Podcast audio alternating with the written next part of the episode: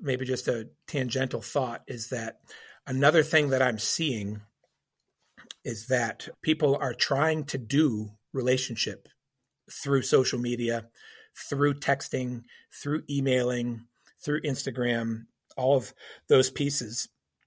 And actually, you want to talk about stress? That has generated a tremendous amount of stress, especially with our high schoolers and our teens. We have seen suicide increase in suicides over images from Instagram or not enough likes on a particular comment or people looking at pictures of everybody of course and people tend to to want to put their best face forward in those kinds of settings and people look at them and like oh wow I can't measure up to this or to that or I don't have those friends like they have them and they just start it just it pummels their identity and their sense of value. And when we think about communication, and all of you probably had a, one of those elective communication classes where they talk about, oh, about 10, 15% of communication is in content and or words in reading, and 85% or 80%, and we don't need to get meticulous about what was it 82 or 86 but the point being is that the vast majority of it is nonverbal okay?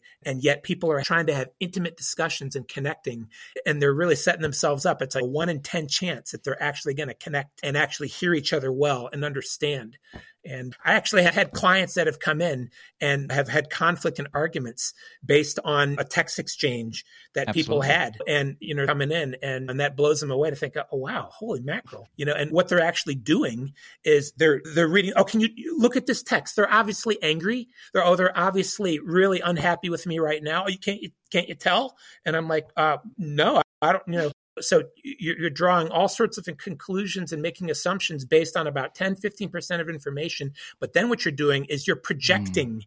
the other 80 85% oh this is what they're thinking. This is what they're feeling. And this was their motive. This is their intention. And now what we're doing is we're actually depersonalizing people. We're not even allowing people to think for themselves and to have feelings and to have thoughts. We've already decided for them what they're thinking and feeling and that happens, I see that so often just with the, the connecting in that way. And then, of course, the pandemic has really contributed to an e- increase in that because you, this is our best option video right here. At least I can see your face a little bit, and that helps a lot.